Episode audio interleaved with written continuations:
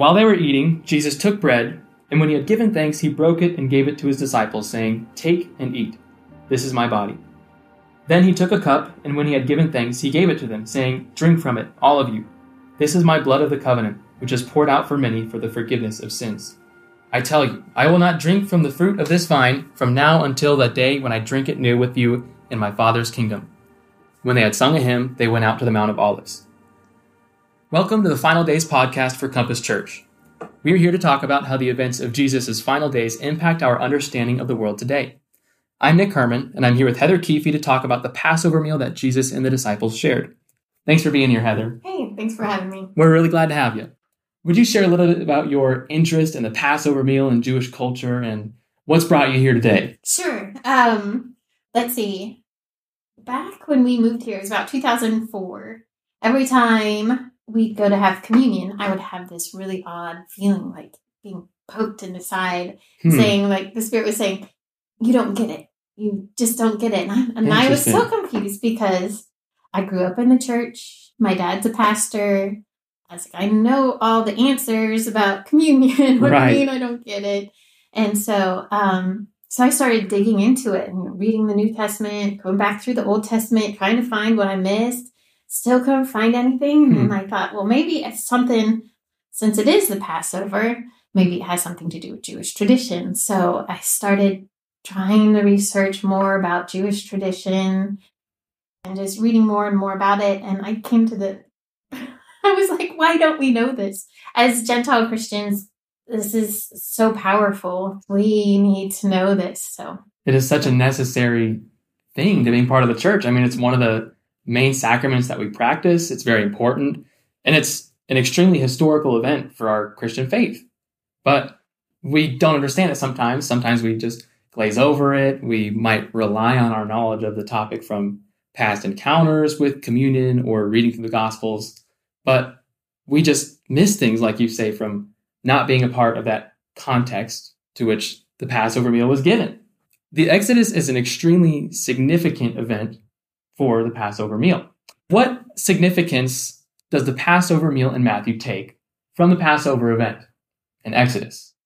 There's what's called the Passover Seder, and it's an order that they go through each time. Okay. It's very specific. You do this first, and then next comes this, and following this, and so very traditional centered, right? Yeah. And so there's when you look at communion, there's two main things, right? The bread and the wine. Yes. And so the interesting thing about the wine is the wine that's taken in the Passover Seder. There's 4 cups. Interesting. That's taken cup from this one cup that they fill up 4 times throughout the meal. Okay. And each cup has its own special name. And there's, maybe I should back up. There's, these 4 cups are always taken at the same intervals, if you will. Okay. And there's 4 cups that's taken from Exodus chapter 6, verses 6 and 7. There's 4 verbs in those 2 verses.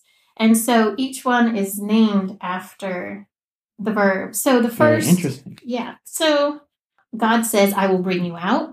Okay. And then he says, "I will free you." And then, "I will redeem you." And then finally, "I will take you as my own." So when they take those cups, they're actually sort of memorializing or commemorating. How would you say that? Those 4 verbs. Yes, those 4 different things. And it's interesting because the cup of redemption is always taken after the meal. So that's the 3rd cup? Yes. Okay. So when you read and you say, "After the meal, Jesus took the cup," it's kind of a hint. So like the Jewish reader, hint, it's after the meal, so he's taking the 3rd cup. So that cup has always been known as the cup of redemption. And it always has, in Jewish tradition, it signifies the blood of the Passover lamb. Right. It was to be served warm, so heated and mixed with water, and it had to be red wine. So, so it was supposed to symbolize the blood of the Passover lamb. So, if you go back and you look at Exodus, the blood of the Passover lamb, it was the sacrifice that led to redemption. Right. Yeah. So here we have Christ saying, like, this is me. Take this and drink it. This is the cup of my blood. He's like, this is supposed to symbolize the cup of the Passover lamb. Right. Because now I am now your Passover lamb. Wow. And I am now going to be the sacrifice that leads to your redemption. Okay. So the lamb that was sacrificed, they painted it on the doorpost of their house, and the angel of death that came would literally pass over their house. Yes. So Jesus is our Passover lamb that brings our redemption. That's what we are celebrating when we take this cup. What about the bread in communion then? For the bread was unleavened bread. So it's not the yeast bread that kind of we typically think. Unleavened bread is more like a big saltine cracker.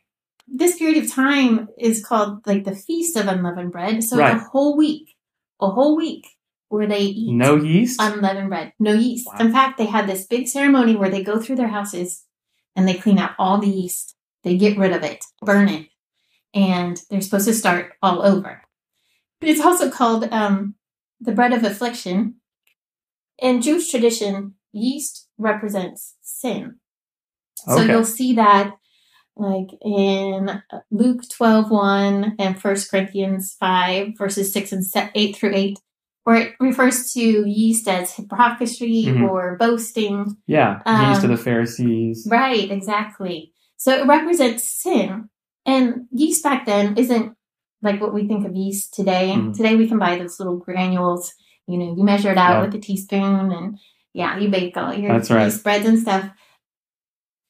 Back in the day of the first Passover, and even Jesus's time, leaven was sourdough. So basically what you do is you mix flour and water, you let it sit out for a couple days, and it gathers wild yeast spores from the air and fungus, and it starts to grow. It's a living organism. Whoa. And it's as it lives and grows, it produces a byproduct, puffs up the bread. So yeast signifies sin and how it puffs up.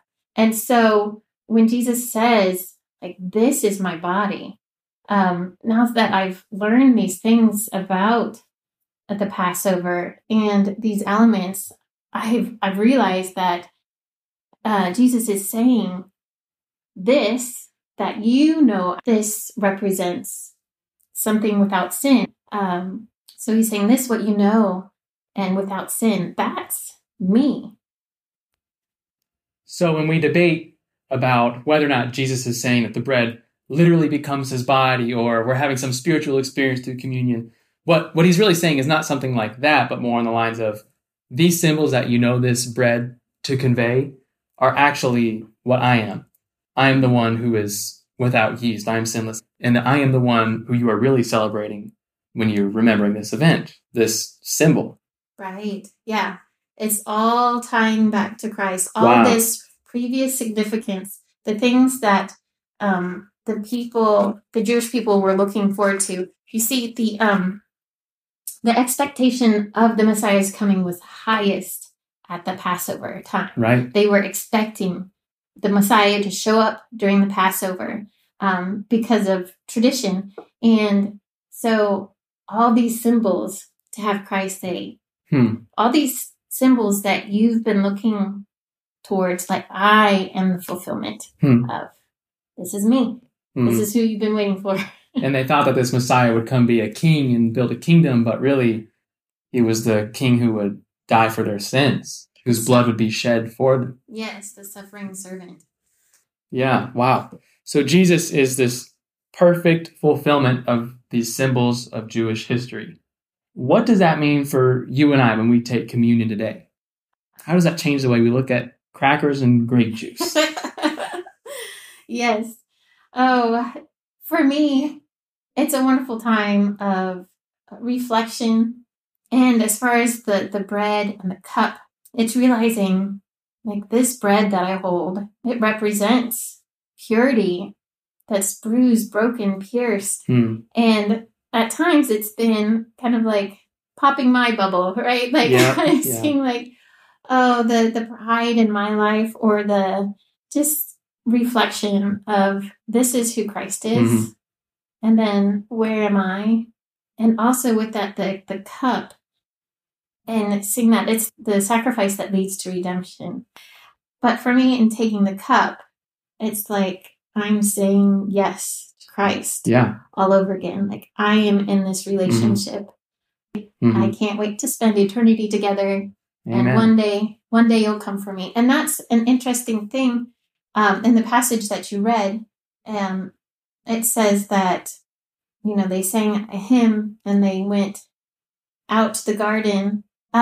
He says that I will no longer take of the cup. Yeah. If you remember back to earlier, we talked about the fourth cup being as the cup as I will take you as my own, the cup of acceptance. Christ never partook of that fourth cup. Interesting. Because he will take of it in the wedding feast of the Lamb that we read about in Revelation 21, as that will be the time that he'll take the cup of acceptance, that finally he'll take us as his own, that we will be his people. And it's kind of the big conclusion, the big party to say it's done. So Passover is more than just something we celebrate for 2 minutes once a month. I see Passover as like the hub of a wheel. The Passover looks back to, it's communion as the hub of the wheel. Yeah. Communion looks back to the Passover, to the beginning of our redemption as humankind. It looks forward to the wedding feast of the Lamb when we're actually be all taken together. It looks down to us as far as like, are you in this with God? Are you with him? Do you accept the cup? Are you accepting his proposal? And then it looks up to Christ, to God, and all that he's done for our redemption. So it's really the hinge pin in history. That's very cool. Quite powerful. What a powerful way to symbolize even Christian life. As we walk through our days with Christ, I mean, it's a powerful time to remember, and as you said, to experience the redemption of Christ and the community of the saints, to lean into our hope, our fidelity in Christ. Thank you for listening to the Final Days podcast.